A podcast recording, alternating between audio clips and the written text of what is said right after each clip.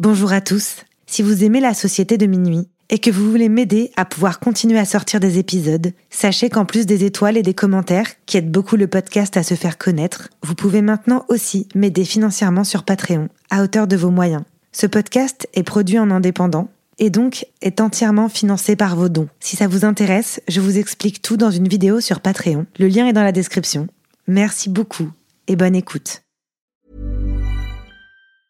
Burrow's furniture is built for the way you live. From ensuring easy assembly and disassembly to honoring highly requested new colors for their award-winning seating, they always have their customers in mind. Their modular seating is made out of durable materials to last and grow with you. And with Burrow, you always get fast, free shipping. Get up to 60% off during Burrow's Memorial Day sale at burrow.com slash ACAST. That's burrow.com slash ACAST. burrow.com slash ACAST. Everyone knows therapy is great for solving problems, but getting therapy has its own problems too, like finding the right therapist, fitting into their schedule, and of course, the cost. Well, BetterHelp can solve those problems. It's totally online and built around your schedule. It's surprisingly affordable too. Connect with a credentialed therapist by phone, video, or online chat, all from the comfort of your home. Visit betterhelp.com to learn more and save 10% on your first month. That's BetterHelp, H E L P. Hey, it's Paige DeSorbo from Giggly Squad. High quality fashion without the price tag? Say hello to Quince. I'm snagging high end essentials like cozy cashmere sweaters, sleek leather jackets, fine jewelry, and so much more. With Quince being 50 to 80% less than similar brands. And they partner with factories that prioritize safe, ethical, and responsible manufacturing. I love that. Luxury quality within reach. Go to quince.com slash style to get free shipping and 365 day returns on your next order. Quince.com slash style. On nous appelle la Société de Minuit.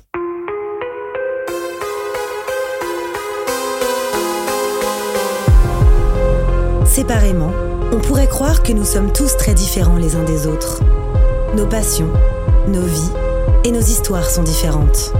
Nous ne fréquentons pas les mêmes écoles, ni les mêmes quartiers. La seule chose qui nous réunit, c'est d'avoir touché du doigt le surnaturel. Nous avons alors décidé de nous rassembler pour partager nos peurs, nos histoires bizarres et effrayantes. Les uns après les autres, nous reviendrons au cœur de nos angoisses sans souvenirs, aux frontières du paranormal.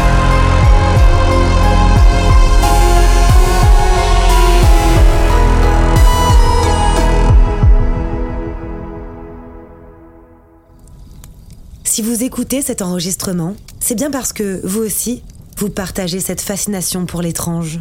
Vous êtes les bienvenus. Mais attention, préparez-vous à sortir de votre zone de confort, car les histoires que vous allez entendre se sont bel et bien produites.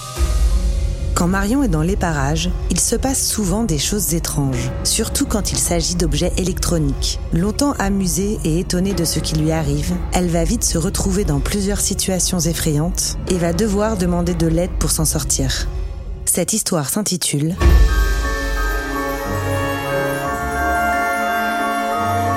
Court-circuit, première partie.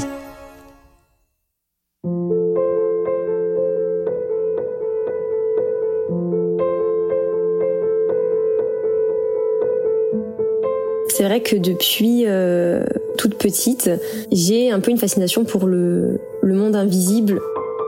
J'ai toujours fait énormément de rêves qui m'ont beaucoup perturbée. Alors c'est vrai que bah, quand on est petit, on a tendance à croire que bah il y a des monstres sous le lit ou dans les armoires, beaucoup de cauchemars.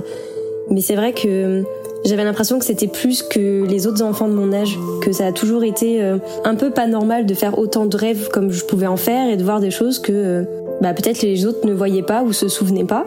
Mais bon, après, ça, c'est quelque chose que j'ai beaucoup de nicoté euh, toute mon enfance jusqu'à adolescente. Et c'est vrai que euh, bah, c'est pas quelque chose auquel j'ai fait attention parce que je me suis dit, après tout, c'est que des rêves, c'est que des choses qui se passent la nuit.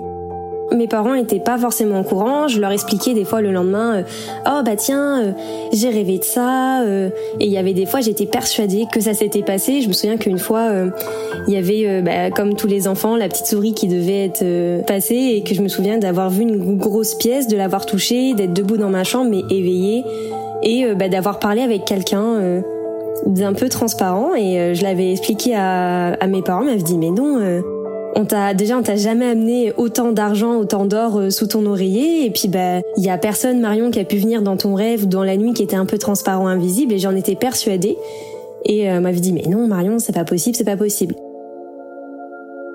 J'ai des parents en plus qui sont très euh, très cartésiens, euh, surtout mon père. Donc c'est vrai que c'est pas quelque chose que j'ai tendance à à lui en parler, je racontais mes rêves parce que bah souvent ça faisait énormément rire la famille parce que j'ai des rêves parfois qui sont un peu loufoques.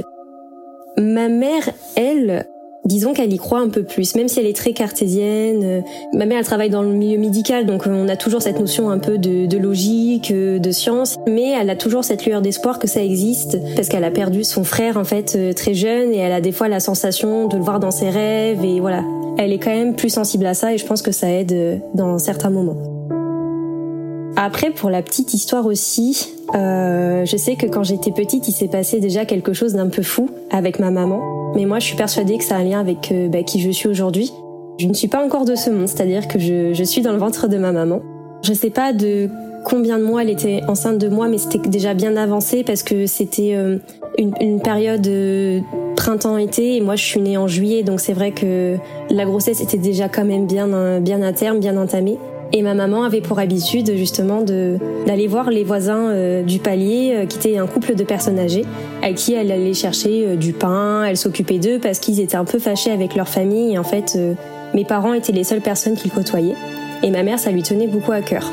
Elle continue de faire ça et puis un seul jour, elle sait pas pourquoi, elle n'est pas passée les voir, ça arrive jamais, il y a eu un imprévu, elle y fait pas attention. Et le soir elle a un mauvais pressentiment parce que bah, il n'y a pas eu de contact, elle n'a pas entendu de bruit, elle dit qu'il y a quelque chose d'étrange. Elle finit par en parler à mon père qui dit non mais t'inquiète pas ça devrait aller puis les jours passent et ma mère elle essaye de, bah, de rendre visite à ces personnes et elle n'arrive pas à, rentrer dans l'appartement ou quoi que ce soit.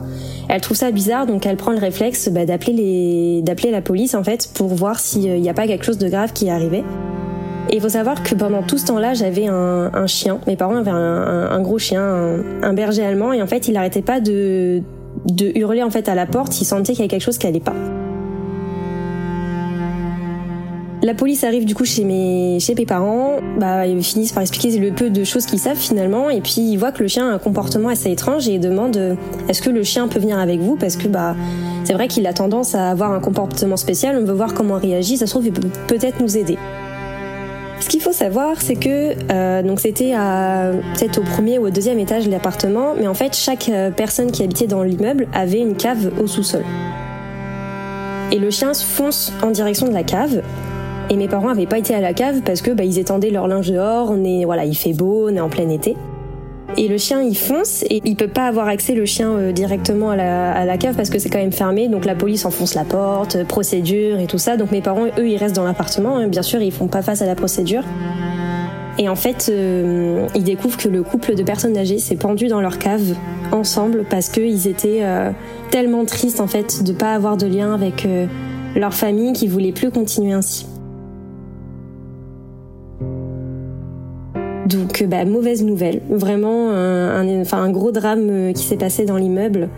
Et euh, bah, la police revient vers mes parents, ils expliquent euh, les faits calmement, mais ça veut dire que du coup, ma mère, elle est enceinte de moi, elle entend ça, et c'est la seule chose qu'elle a pu voir et entendre, et, et c'est tout. Elle peut que imaginer ce qui s'est passé, surtout que ma mère, faut savoir qu'elle est urgentiste, donc elle a l'habitude de voir des choses comme ça, il lui arrive de voir des choses vraiment horribles dans sa vie. Euh, et ça fait partie de son travail et je pense qu'elle aurait voulu voir ça pour se rendre compte et parce qu'elle aurait voulu les aider en fait. Donc gros trauma du côté de ma mère. Et ça me fait bizarre d'en parler, j'ai la voix qui tremble un peu parce que je me mets vraiment à sa place.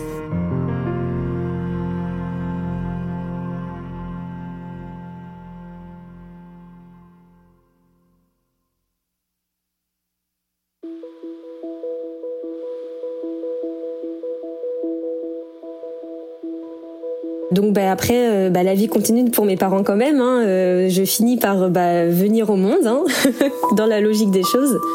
Et puis bah, je grandis et à l'âge où bah, je suis capable de tenir sur mes deux petites jambes, je fais quelque chose d'hyper étrange qui euh, fait énormément peur à ma mère. C'est que tous mes poupées, mes jouets, mes peluches, je les accroche à une corde et je les traîne par terre et je les pends et je les accroche au poignet de, des portes, euh, un peu partout. Je suis mes parents et voilà, dans la nuit, ça m'arrive de mettre ça sur la poignée de leur porte de chambre, dans la salle de bain. Et ma mère, ça commence vraiment à la faire flipper. Mon père, il fait oh, c'est qu'une enfant, euh, laisse-la tranquille, ça n'a pas de rapport.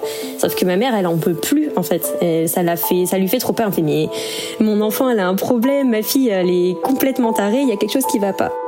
Elle décide de m'emmener chez le chez le psychiatre et il lui dit mais en fait euh, c'est le trauma que ma mère a eu ce jour-là a ricoché en fait en moi quand elle était enceinte de moi et en fait moi je répète ce trauma-là euh, schématiquement puisque euh, bah je, je sais pas d'où ça vient, je ne sais même pas ce que ça veut dire mais je le répète inconsciemment parce qu'en fait il vient de ma mère.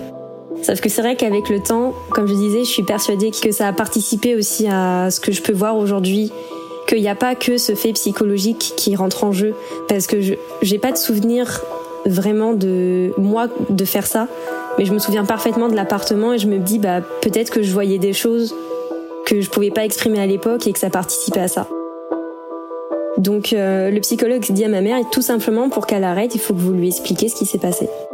Ma mère a bon, mais c'est quand même, enfin c'est quand même quelque chose de spécial et tout ça. Et le psychologue dit faites-moi confiance. Donc euh, je me retrouve sur le canapé euh, toute petite avec ma maman devant qui me dit bah écoute Marion, quand j'étais enceinte de toi, il s'est passé ça. Elle raconte l'histoire et du jour au lendemain, j'ai arrêté de le faire.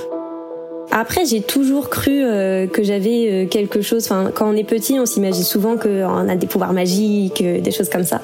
Et c'est vrai que j'en étais presque persuadée. J'écrivais beaucoup, j'écrivais des histoires sur bah, des personnes qui venaient me voir. Mais je me... en fait, c'est maintenant que je m'en rends compte. Mais pour moi, c'était oh bah Marion, t'es un peu écrivaine, t'es créatif, c'est ton petit monde à toi, et ça, ça s'arrête là en fait. Donc ma primaire, on va dire rien de particulier. Et puis en fait, on va dire que ça commence un peu au lycée. Au lycée, euh, déjà, je pars de chez moi, puisque bah, je veux faire une formation qui n'existe pas à côté de chez mes parents, donc internat, vivre ensemble, tout ça. Et puis, bah, en fait, je m'éclate dans ce que je fais au lycée. Et euh, plus ça va, plus je me rends compte que j'ai un problème avec tout ce qui est euh, ordinateur, imprimante, téléphone. Je dérègle un peu tout en fait tellement que je dérègle les choses, le matériel euh, électronique euh, au lycée, on m'interdit des fois en fonction des épreuves de ne pas aller à l'imprimante parce que bah sinon euh, on sait qu'il va y avoir un problème et que ça passe pas et des fois juste la toucher ou passer devant ça fait un bruit soit un bruit étrange soit bah je, je casse la machine d'une manière bah, un peu bizarre parce que soit elle n'imprime plus alors qu'elle a de l'encre. Des fois, c'est même les logiciels sur les ordinateurs, ils, sont, ils se retournent et tout est à l'envers. En fait, j'ai tendance à tout mettre à l'envers ou voilà. Donc en général, je dis non mais me faites pas toucher vos ordinateurs ou vos téléphones parce que il y a le risque que je puisse tout dérégler. En plus, faut savoir que chez mes parents, j'avais pas, euh, enfin pendant un moment, j'avais pas trop de téléphone portable, j'avais pas de PC perso. L'ordi fixe, c'était vraiment pour mes parents, surtout pour mon père, pour qu'il puisse travailler. Donc en fait, j'avais pas l'habitude déjà de forcément manipuler ça quotidiennement. Je me suis dit, Marion, c'est juste parce que bon, t'as pas l'habitude, tu sais pas faire, c'est la coïncidence, c'est la faute, t'as pas de chance. Faut savoir que vraiment, j'ai beaucoup mis sur Marion, t'as le karma, t'as la faute, t'as pas de chance. Et ça, ça a été, mais tout le temps. Des fois, même encore aujourd'hui, je le dis. C'est ma façon de me dire, non, mais c'est rien. De me rassurer et de, bah, d'être, de me voiler la face aussi, de me dire, ah, mais non, ça, c'est pas ça. en fait, il faut dire qu'à l'époque, j'y pense même pas. Euh, que j'ai peut-être une réception avec ce monde-là, euh, ce monde invisible, ses capacités. Pour moi, c'est impossible, ça, ça n'existe pas. Je suis une très grande fan de films d'horreur, donc pour moi, euh, ça me fait un peu peur, mais je me dis oh, mais non, ça n'existe pas. Euh, c'est vraiment du scénario. Je suis vraiment dans je me voile la face et j'ai vraiment pas de chance. C'est une manière de me protéger et puis bah, de pas donner d'explications sur ce qui se passe parce que de toute façon, je ne peux pas en donner en fait. Donc en seconde, je me dis vraiment c'est le hasard, Marion, tu sais pas faire. Après, il y a la première, et là, je me dis, bon, en première, quand même, Marion, ça fait un an. Euh, tu sais quand même maîtriser euh, bah, l'outil informatique et les logiciels, et ça finit toujours par foirer. À chaque fois que j'ai un problème, on vient me voir, on me dit non mais qu'est-ce que t'as fait, c'est pas normal. Alors que bah, j'ai des amis qui sont à côté de moi qui me disent mais non mais elle a fait comme nous, c'est pas normal. Donc euh, ça, ça vient s'empirer. Je me dis non mais il y a quand même quelque chose. Je me dis peut-être qu'il y a quelque chose d'étrange parce que hum, je finis par avoir mon appartement en terminale avec une amie et euh, je fais la rencontre d'une autre amie qui, elle, a une maman qui tire les cartes. Et elle est très douée à ce sujet, c'est vraiment euh, quelqu'un d'extraordinaire qui a un talent fou pour ça. d'énormes capacités et euh, bah du coup cette euh, cette fille de cette madame euh, tireuse de cartes nous dit oh mais si vous êtes intéressé par ça il y a l'oracle de Béline vous pouvez essayer voilà donc c'était plus sous l'aspect curieux et du jeu en mode on va essayer donc mon ami bah, c'était ma coloc a acheté un, oracle c'était pas le mien mais on tirait ensemble, c'est-à-dire qu'on choisissait et on s'en sortait vraiment bien. Et je pense que c'est là où je me suis intéressée un peu à ce monde-là, en fait. Donc on va dire que c'est ma première immersion dans ce domaine-là, dans cet univers, grâce aux cartes en fait. Et après, en terminale, du coup, je suis aussi allée voir euh, bah, la voisine de mes parents en fait, qui a euh, des dons et euh, qui est guérisseuse. Euh, c'est la genre de personne qu'on a tous dans nos petits villages de campagne euh, qui euh, soignent les verrues, des enfants qui en ont avec une pomme, un bout de cheveux, qui peut apaiser les douleurs de feu, les brûlures, tout ça. Donc je lui dis mais écoute j'ai besoin de toi parce que je comprends pas pourquoi je fais tout sauter. Elle me dit ok, elle, je lui présente mes mains, elle me dit mais tu fais de l'électromagnétisme. Elle m'a expliqué ce que c'était, elle m'a dit c'est qu'en fait ton énergie c'est pas facile à expliquer, mais mon énergie, entre guillemets, on va dire, pour simplifier, n'est pas compatible avec ça. Et du coup, elle se transfère dans tout ça et euh, bah, c'est pour ça qu'avec mon électromagnétisme, je dérègle tout ça. Donc ça peut être la Wi-Fi, les imprimantes, les portables, les PC, voilà. Et là, j'ai dit ah oui, ça existe ça. et ça aussi, c'est une première étape dans ce monde-là, en me disant euh, ah mais en fait ça s'explique. Bon, je comprenais pas forcément le pourquoi du comment, mais j'étais rassurée de me dire ah mais en fait c'est des choses qui existent, je peux mettre un mot dessus. Alors je peux peut-être pas, euh, que je lui ai demandé comment je pouvais maîtriser cet électromagnétisme. Euh, je peux pas. Voilà, c'est euh, à part contrôler mon énergie comme je peux, je pourrais pas l'empêcher. Euh, elle m'a d'ailleurs conseillé de porter une pierre qui s'appelle une Shungit, qui est euh, de la famille des charbons et qui euh, bah, m'a beaucoup aidé en fait parce que ça a diminué pour beaucoup bah, la cata que je pouvais en fait endommager à tous ces tous ces supports informatiques. Et c'est vrai que des fois, quand j'avais les, les ordinateurs de mes amis qui chauffaient trop, je me mettais à côté avec ma pierre et ça se calmait. Et dès que je partais, ça, l'ordinateur refaisait un, bruit en fait euh, d'avion qui décollait. Enfin voilà, il y avait ce truc. En fait, on, on finissait par y croire parce que il y avait des arguments qui étaient concrets, qui étaient là. Et ça, ça m'a, ça m'a rassuré parce que je me suis dit bon, t'es pas folle en partie, t'es pas juste Madame pas de chance. Euh, c'est rassurant.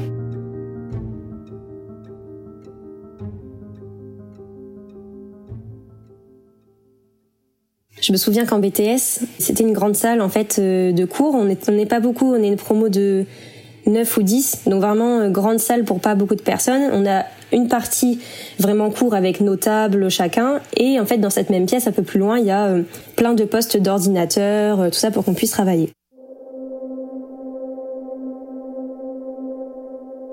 Tout le monde est assis en cours et moi j'étais du côté des postes d'ordi, j'étais la seule. Et il euh, y a une professeure qui rentre euh, pour prendre le relais.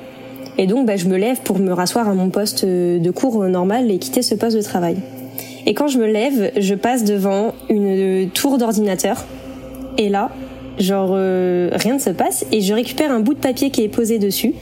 Parce que je devais le récupérer pour une amie, je sais plus pour quelle raison. Mais en tout cas, je finis par toucher cette tour. Là, je me prends, comme à mon habitude, un petit court-circuit. Voilà, maintenant c'est quotidien et une alarme incendie s'installe dans la tour d'ordinateur. Mais quand je dis une alarme, c'est que c'est un bruit insoutenable. Ça fait un son de dingue et euh, on n'explique pas pourquoi. Et puis bah la prof euh, commence à s'énerver en me disant Marion, arrête-moi ce que t'as fait, qu'est-ce que t'as mis comme bruit Moi je dis mais je sais pas ce que j'ai fait. Elle me fait mais si, t'as forcément touché quelque chose. Je fais non, j'ai juste mis ma main sur le, la tour d'ordi et ça veut pas s'arrêter. Elle se met à clignoter et vraiment ça fait le bruit d'une alarme incendie. C'est pas un bruit qui vient normalement d'un ordinateur et c'est vraiment pas l'alarme incendie du bâtiment parce que pendant un moment on s'est posé la question est-ce que c'est pas la coïncidence Je touche la tour et il y a l'alarme incendie et non, parce qu'on a vérifié, il n'y a aucune autre classe qui bouge. Euh, quand tu vas dans les couloirs, il n'y a rien qui sonne. Et vraiment, moi, je suis à côté, je l'entends que c'est la tour qui sonne tellement ça me nique les oreilles. je sens que c'est la tour, que c'est pas une alarme incendie du bâtiment. Et tout le monde me regarde bizarrement avec des gros yeux. Je vois un peu de peur dans les yeux de quelques personnes parce qu'ils ont vu que j'avais rien fait et que j'avais juste touché. Et même il y a des personnes qui s'y connaissent dans ce domaine, enfin qui sont à fond là-dessus euh, dans la classe et qui me font mais comment t'as fait pour faire ça euh Enfin, je savais, même eux ne savaient pas que c'était possible. Et euh, du coup, bah, je me fais euh, vraiment rouspéter par ma professeure qui finit par en avoir marre et je lui explique mais je n'y suis pour rien, je n'ai rien touché. Je me concentre et je retouche la tour, plus rien. je me rassois et bah, mes copines me disent mais Marion, faut que t'arrêtes avec de toucher tous les ordis, tu vas finir par faire exploser quelque chose un jour. Enfin voilà, elles, elles étaient au courant, donc ça leur a paru normal, ça les a énormément étonnées, mais sur le coup elles se sont dit bon bah c'est encore un, un, coup de Marion qui nous fait exploser ou dériler les choses, mais c'est vrai que sur le coup, pour moi, c'était un peu, je me suis sentie un peu honteuse de me dire, mais en fait, j'y suis pour rien, je sais que c'est moi, mais, enfin, je, c'est pas moi qui gère, entre guillemets. Donc ça m'a pas mal freiné là-dessus, à cette période-là. Je sais que j'étais beaucoup moins attractive à, à mes sens. Pour moi, j'appelle ça c'est mes sens parce que c'est plus que juste du toucher et, et de l'odorat ou de l'ouïe. C'est, vraiment des, des sens qui sont vraiment à part. Et j'y ai prêté beaucoup moins attention parce que je me suis dit, mais il faut que ça se calme en fait. Donc bah j'ai été énormément dans ce dans le déni encore. J'ai refermé les yeux. Il y a eu une pause de deux ans entre. Euh... Bah, en fait, dès qu'il y a eu la période du Covid, et je suis retournée chez mes parents. J'avais envie de m'acheter un jeu de tarot, mais je trouvais rien qui m'attirait en boutique. J'étais pas attirée par un jeu de cartes, donc j'ai arrêté. Et après, il y a cette, euh, bah, cette fameuse dame qui m'a initiée un peu aux cartes, la maman d'une amie, qui m'a dit mais si t'as pas de jeu de cartes, tu peux le faire sur ton téléphone. Et en fait, sur le téléphone, il y a un site qui s'appelle le, le jeu du le petit normand ou je crois que c'est quelque chose comme ça. Et en fait, tu peux faire un tirage en ligne et ça te fait une description euh, directement. Et je m'amusais beaucoup à faire ça en fait. C'est gratuit, tout ça, donc je, ça je le faisais beaucoup. Donc je continuais à faire quand même du tirage de cartes, même si j'avais pas mon propre oracle. Et ça, je continuais de le faire. Après, il s'est quand même passé quelque chose qui m'a marqué pendant ces deux ans sur Nantes.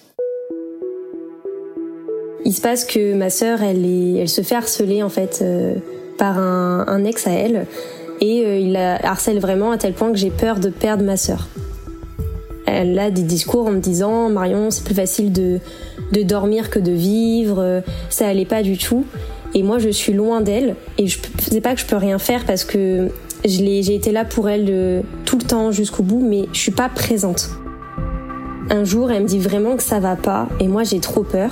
Donc bah, je finis par en parler à mes parents. Mes parents enchaînent avec les procédures entre guillemets euh, pour que ça aille mieux. Ils prennent les, les, choses en charge et ça, franchement, ils ont vraiment fait les choses correctement et ça, je leur, enfin, je les remercie beaucoup parce qu'il y a beaucoup de parents qui prennent ça à la légère et ça n'a pas du tout été le cas de mon père et de ma mère. Ça a beaucoup aidé ma sœur. Sauf que bah même si des mois après, bon, entre guillemets, c'est plus trop d'actualité parce que bah, les parents gèrent la chose et tout, bah, la santé mentale de ma sœur, elle reste la même. Et ça va toujours pas bien. Et elle se finit toujours par se confier à moi en me disant, mais non, mais ça va pas, je veux dormir, j'y arrive pas, je veux dormir, je veux faire que dormir, je veux même plus me réveiller. Enfin, c'est des choses qui sont un peu choquantes, surtout quand t'es loin et que tu peux rien faire. C'est très frustrant et ça fait très très peur. Et un jour, je suis à l'école. Je sais pas pourquoi, je rentre pas chez moi, je vais en ville, je vais dans une boutique et j'achète deux médaillons. J'achète un, médaillon de Saint-Benoît donc moi, je me le prends en doré parce que je porte des bijoux en doré et ma sœur, elle porte de l'argent. Donc je lui prends en argent. Je sais pas pourquoi j'ai fait ça. Je rentre chez moi, j'ai ces deux médaillons là. Je les mets un chacun dans ma main. Et je ferme les yeux, je ferme le poing et je me dis, je demande en fait, est-ce qu'on soit lié par ce bijou? Je demande que ce que ressent ma sœur, je veux le ressentir. Et inversement, qu'on soit connecté et qu'elle sente ma présence tout le temps quand elle en aura besoin qu'elle se sente bien en fait, que ce soit sa sécurité. Et ça, je le pense tellement fort. Et puis, bah, ça tombait bien parce que le week-end d'après, je suis rentrée chez mes parents et j'ai pu la voir. Je lui ai donné, je lui ai juste dit, personne le touche, tu le portes, et c'est tout. Dans les jours qui suivent, du coup, bah, je rentre dans mon appartement à Nantes, je refais ma vie, tout ça. Et ma sœur me dit, oh, il m'est arrivé ça aujourd'hui, à telle heure. Et moi, il m'est arrivé la même chose on a plein de similitudes comme ça où en fait il nous arrive la même chose euh, en même temps. Elle, elle se sent mieux. Et euh, moi, je sais quand elle va pas bien. Donc, je lui envoie un message. Elle me dit, ah, comment tu sais que je suis en train de pleurer? Je fais, je, le sais, je pleure aussi. Et j'ai aucune raison de pleurer. Et on a cette connexion qui est encore plus forte avec les médaillons. Et je sais que elle, ça l'a aidé. Et c'est venu naturellement, en fait. J'étais pas consciente euh, que j'avais des capacités, mais c'est pareil, instinctif. Je me dis, elle a besoin de ça. Elle a besoin de moi, elle a besoin de ça. Et depuis, on l'a toujours et on le porte toujours toutes les deux. Je sais avec le recul que si je l'ai fait, c'était instinctif, comme je te dis, et que c'était ma médiumité qui parlait et que j'avais besoin de la guérir d'une certaine manière. Mais de mon côté, à l'époque, sur le moment, je me suis juste dit, non, mais c'est un effet placebo, mais je vais pas lui dire à ma sœur. Je vais juste voilà. Dans ma tête, c'était c'est un effet placebo et puis ça lui fera plaisir d'avoir un petit bijou, un petit cadeau, ça peut toujours rebooster. Alors que honnêtement, juste un petit bijou, ça pouvait pas améliorer sa santé euh, autant en fait.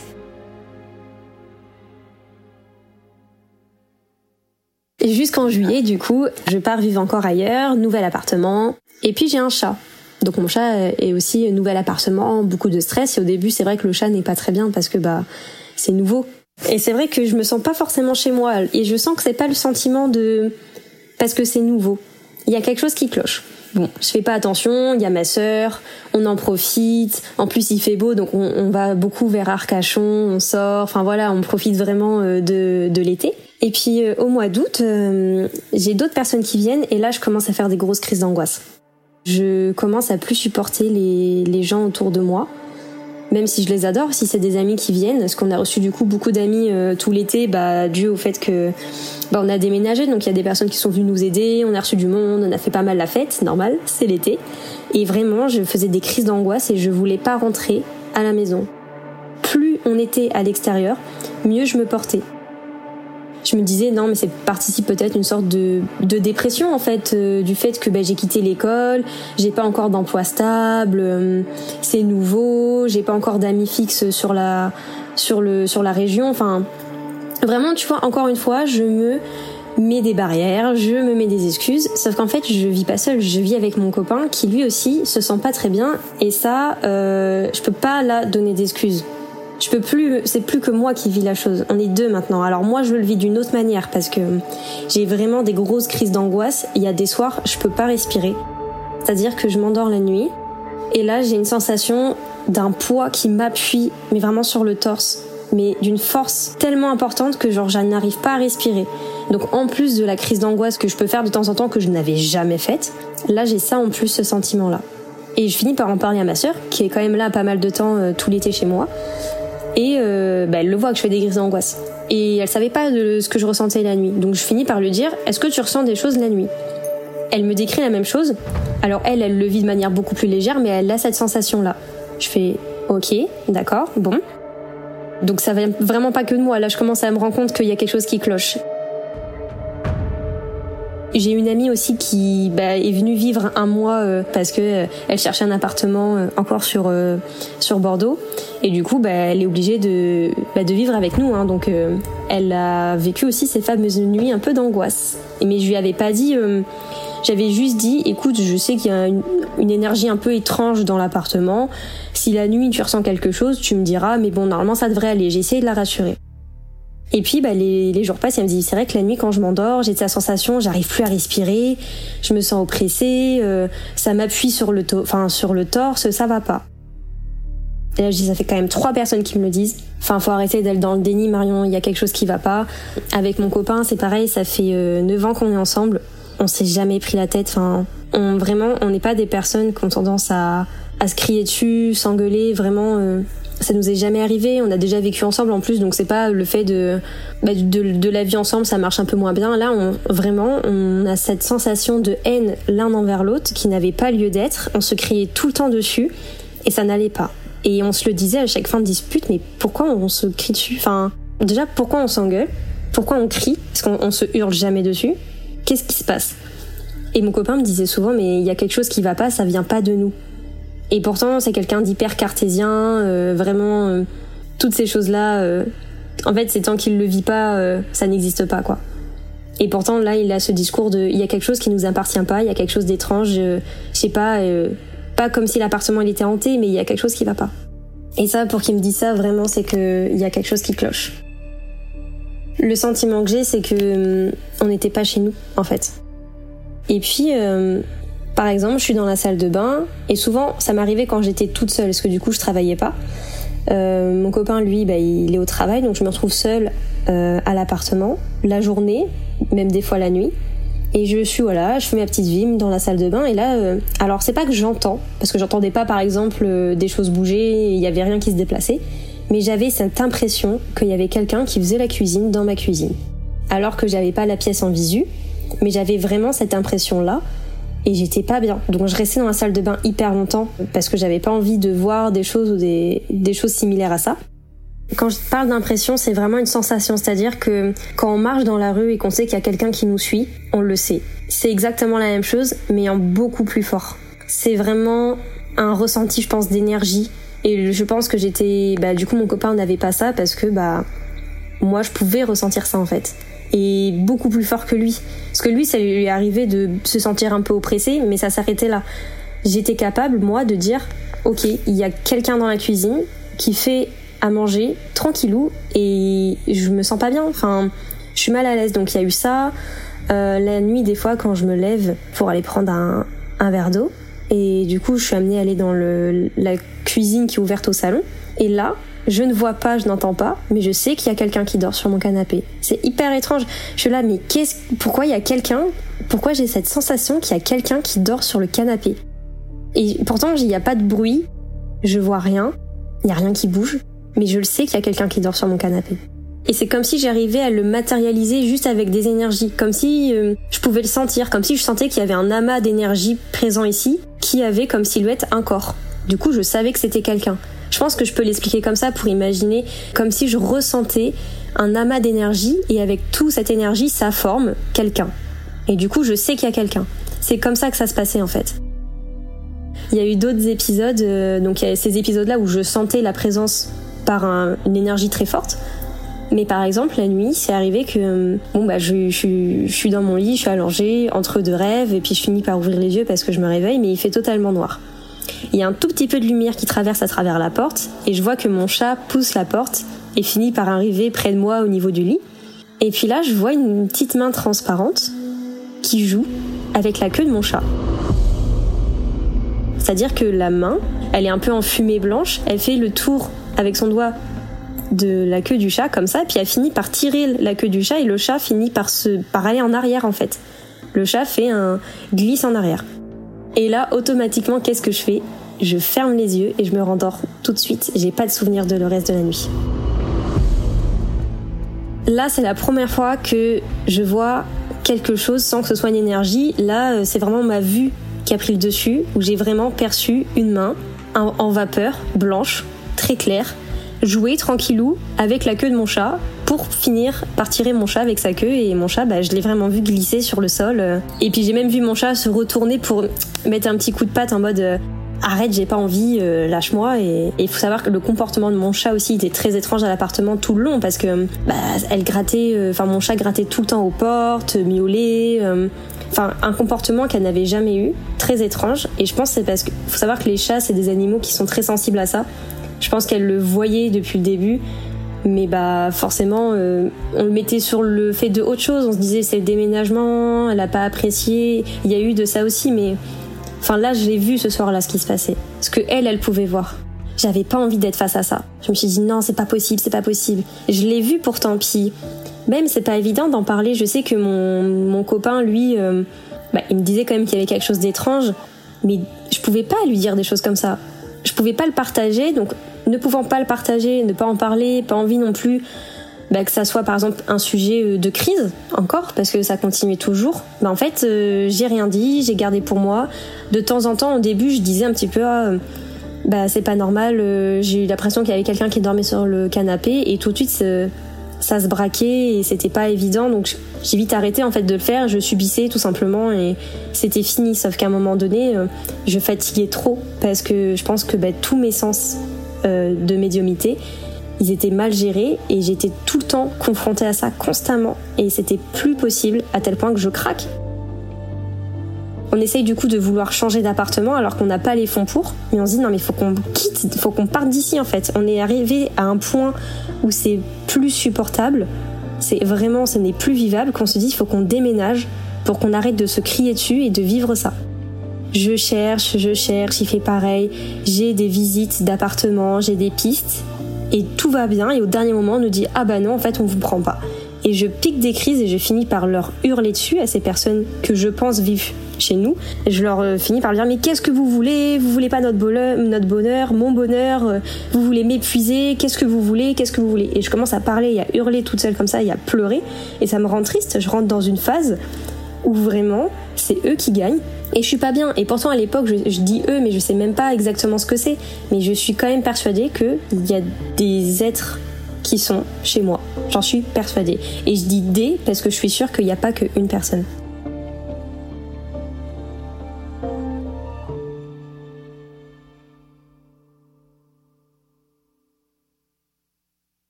Ça, ça a duré de juillet 2022 jusqu'à janvier 2023. La période de novembre-Noël, elle a été beaucoup plus clémente parce que j'ai trouvé un travail euh, en attendant, donc j'étais moins souvent à la maison. Et puis on était un peu dans une ambiance, euh, c'est Noël, et on adore. Donc euh, du coup, on fermait un peu plus les yeux et avec le recul, je me dis que bah, peut-être même ces choses se sont dit non, bon, c'est les fêtes, on va les laisser tranquilles. Mais il y avait quand même des épisodes. Moi, j'avais toujours cette sensation d'être regardée, euh, qu'on passait derrière moi, cette, sensation de courant d'air, souvent aussi. Je l'avais toujours, mais c'était plus euh, ok. En fait, j'en avais marre de me batailler, je pense. Euh, j'en avais marre de me batailler. J'étais plus, enfin, j'étais moins souvent à l'appartement, donc bah, je pense que ça a beaucoup joué. Mais oui, ça a duré jusqu'à de juillet jusqu'à janvier. Et justement, au mois d'octobre, euh, j'ai une amie qui me dit ah mais euh, Enfin, ça fait longtemps qu'elle me le dit. Euh, cette amie, elle me dit Marion, t'as toujours quand même des petits trucs bizarres qui t'arrivent. faudrait que tu contactes une médium que je suis depuis longtemps. Elle est trop forte. je suis sûre qu'elle pourrait t'aider. Et je dis bon bah d'accord, peut-être. je vais essayer.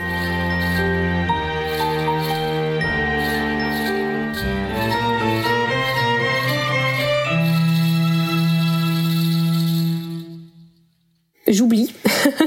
Une fois, on ferme le sujet là-dessus, on met le dossier de côté. Et euh, bah, quand même, mois d'octobre, genre quelques jours plus tard, je me dis non, faut que je le fasse. Parce qu'il y a un jour justement où je subis et j'en peux plus, je suis en crise toute seule, ça va pas. Je prends mon téléphone, j'envoie un message à cette euh, à cette médium. D'ailleurs, je l'embrasse parce que aujourd'hui c'est vraiment une amie, elle m'aide beaucoup. Mais sur le coup, on se connaissait pas. Je lui envoie un message, je dis écoute, je ça va pas, j'ai besoin de toi, je suis fatiguée, il y a des choses qui se passent, je contrôle rien, j'ai besoin de contrôler parce que sinon je vais pas pouvoir continuer à, vivre comme ça chez moi. Donc elle, elle comprend direct, elle me dit d'accord. Elle commence un peu à me dire des choses et là, je me dis, ouh là là, elle est quand même très très forte. Ça commence à me faire peur, d'accord, c'est pas grave. Et elle me conseille de prendre rendez-vous avec elle euh, pour creuser le sujet et tout ça. Premier rendez-vous, on le prend. Donc ça devait être euh, pareil euh, octobre-novembre et malheureusement on n'a pas pu le faire parce qu'il y a eu des travaux chez elle, plus d'internet, plus rien. Donc premier rendez-vous loupé. C'est pas grave, on prend un deuxième rendez-vous donc pendant la période où je travaille. Et là, le travail me dit ah mais non, cet après-midi, il faut absolument que tu viennes. Euh. Donc bah, deuxième rendez-vous loupé. Et je me dis non mais c'est pas vrai, je peux plus attendre. Je suis vraiment en détresse en fait. Je me dis ah non mais déjà que la première fois ça n'a pas pu arriver, la deuxième fois rebolote. Enfin j'en ai vraiment besoin. Il faut que j'arrive à gérer ça. on peut plus vivre comme ça. Et là arrive le mois de janvier. On est aux alentours du 10 janvier. Et j'ai rendez-vous avec cette personne. Et là, je me sens, ça y est, ça se fait, je vois l'appel, je suis trop heureuse. On parle et elle me pose des questions, euh, elle fait ce rendez-vous euh, habituel. Et elle m'explique qu'en fait, euh, bah déjà, si dans ma vie j'ai eu ces choses-là, c'est parce qu'en fait je suis médium. Et que ça, c'est depuis toute petite, mais que bah, dans le déni, à cause de la peur. Voilà, donc elle finit par m'expliquer comment gérer mon énergie, comment me protéger, qu'est-ce que ça veut dire être médium. Elle m'explique que être médium, c'est être en fait un messager. Le messager entre notre monde à nous, sur Terre, et le monde invisible. Donc on peut l'interpréter par plein de choses, ça peut être l'au-delà, ça peut être en fonction des croyances, mais en tout cas, c'est euh, un messager entre le haut et le bas. C'est pour ça qu'on dit médium, c'est le milieu. On est le milieu de quelque chose, récepteur, on reçoit et on doit renvoyer quelque chose. C'est ça en fait, un peu être médium. Ah, ma première réaction quand on m'a dit ça, euh, c'est bête, hein, mais j'ai rigolé. j'ai fait, mais non, non mais tu déconnes, je crois là. Ah bon, je prenais pas du tout ça au sérieux parce que ça m'a fait sourire. Euh, bah, je sais pas, quand on dit médium aujourd'hui, on pense à plein de choses. Je sais pas, mesmer, euh, toutes les choses comme ça qui passent à la télé. On pense show télévisé. Enfin, moi, ça m'a fait penser à ça. Je me suis dit, bah non, mais quand même. Enfin, je sais pas, c'est sérieux ce que tu es en train de me dire. Enfin, vraiment? Et puis, bah, c'était vraiment amené avec de l'humour, de la joie, du sourire. Donc c'est vrai que c'était amusant d'entendre ça. Mais vraiment, ma réaction, ça a été MDR. Bon, c'est très drôle ce que tu es en train de me dire, mais en même temps, c'est très vrai. Donc, donc ça a été ma première réaction face à ça, quoi. Du coup, le rendez-vous passe, elle me conseille plein de choses, m'explique plein de choses. Le rendez-vous, c'était deux heures. Donc là, on a entamé la première heure. Et puis, en fait, le rendez-vous, il n'était pas forcément pour le sujet de, de ce qui se passait chez moi, il était vraiment pour que moi, je maîtrise. Le but, c'était pas que je dise bon bah il se passe ça chez moi, euh, qu'est-ce qu'on fait? Le but, c'est vraiment Marion qui tu es, pourquoi tu vis ça et le régler en fait. Parce que encore une fois, c'est moi le problème, c'est moi qui vis des choses, euh, c'est moi qui ferme le sujet sur ça, donc euh, j'étais vraiment là pour ça. Et puis à un moment donné, j'entame le sujet bah, de la maison en général, comme quoi je m'y sens pas bien et je demande des explications. Et puis la discussion en fait commence à s'élargir et là je me sens pas bien il y a quelque chose qui va pas. Euh, je, sens quelque chose de lourd qui est derrière moi. C'est, je me sens très mal à l'aise, euh, pas angoissée, mais il y a un truc qui cloche. On continue le, je continue de parler, je fais comme s'il se passait rien, hein, comme d'habitude. On perd pas les bonnes habitudes de dire non, non, non, il y a pas ça, ça n'existe pas. Puis elle voit bien que ça ne va pas. Et euh, elle me dit ça va, et je commence à dire ben, je sais pas trop, et je commence à évoquer le sujet. Je lui explique que j'ai l'impression qu'il y a quelque chose qui est chez moi. Je suis sûre que c'est pas quelque chose de malveillant, parce que même s'ils me font sentir de l'angoisse, je sais qu'ils sont pas méchants parce que tu vois ils vont pas me casser des, objets, euh, ils viennent pas me torturer la nuit. Enfin, en fait ils sont juste là. Ils me veulent pas de mal. Je sens qu'ils me veulent pas de mal, tu vois. Enfin sinon pourquoi je les je les sentirais en train de faire leur cuisine tranquille dans ma cuisine ou en train de dormir? Je pense que sinon j'aurais eu d'autres visions. Donc je précise vraiment, j'ai pas l'impression que ce soit méchant et je me rends même pas compte que je suis en train de dire ça. Si je prends du recul en disant que euh, oui, ils sont pas méchants, ils sont gentils, rien que dire ça à l'époque où j'étais pas consciente que ça pouvait exister, pour moi c'est un truc de fou que je dis ça. Donc je commence par lui expliquer, mais je lui dis pas tout. Et je lui ai dit surtout, je me sens pas bien. Me fait oui, je le vois, est-ce que tu veux qu'on continue? Je dis oui, je veux continuer. On continue, et là elle me fait non, mais ça va pas du tout. Je fais non, ça va pas. J'ai l'impression qu'il y a deux personnes qui sont derrière moi, et je les vois pas, et je suis apeurée en fait. Elle me fait bon. Ça fait un petit moment qu'ils sont là, mais parce qu'elle, elle voit, elle, a vraiment énormément de capacité. Elle me dit ça fait un moment qu'ils sont là, je voulais pas t'alerter, mais elle me dit t'as bien des personnes chez toi.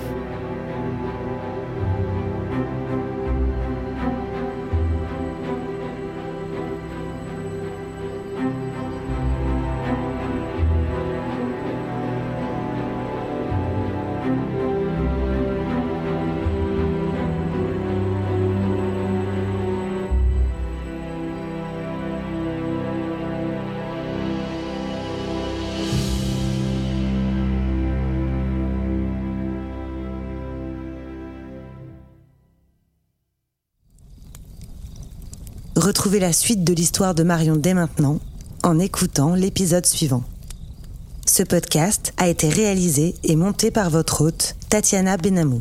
Il est mixé par Dimitri Benamou et la musique du générique a été composée par Jérémy Marlon.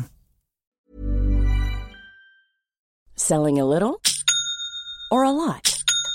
Shopify helps you do your thing however you cha-ching. Shopify is the global commerce platform that helps you sell at every stage of your business. From the launch your online shop stage to the first real life store stage, all the way to the did we just hit a million orders stage. Shopify is there to help you grow. Shopify helps you turn browsers into buyers with the internet's best converting checkout. 36% better on average compared to other leading commerce platforms because businesses that grow grow with Shopify. Get a $1 per month trial period at shopify.com slash work. Shopify.com slash work. Hey, it's Paige DeSorbo from Giggly Squad. High quality fashion without the price tag. Say hello to Quince. I'm snagging high-end essentials like cozy cashmere sweaters, sleek leather jackets, fine jewelry, and so much more. With Quince being 50 to 80% less than similar brands and they partner with factories that prioritize safe ethical and responsible manufacturing. I love that. Luxury quality within reach. Go to quince.com slash style to get free shipping and 365 day returns on your next order. quince.com slash style. Hi i'm daniel founder of pretty litter cats and cat owners deserve better than any old-fashioned litter that's why I teamed up with scientists and veterinarians to create Pretty Litter. Its innovative crystal formula has superior odor control and weighs up to 80% less than clay litter. Pretty Litter even monitors health by changing colors to help detect early signs of potential illness. It's the world's smartest kitty litter. Go to prettylitter.com and use code ACAST for 20% off your first order and a free cat toy. Terms and conditions apply. See site for details. Ce podcast est produit en indépendant et donc est entièrement financé par vos dons. Si vous aimez ce podcast et que vous avez envie de le soutenir pour qu'il puisse continuer à exister, vous pouvez maintenant le faire sur Patreon à hauteur de vos moyens. Le lien est dans la description. Merci à tous.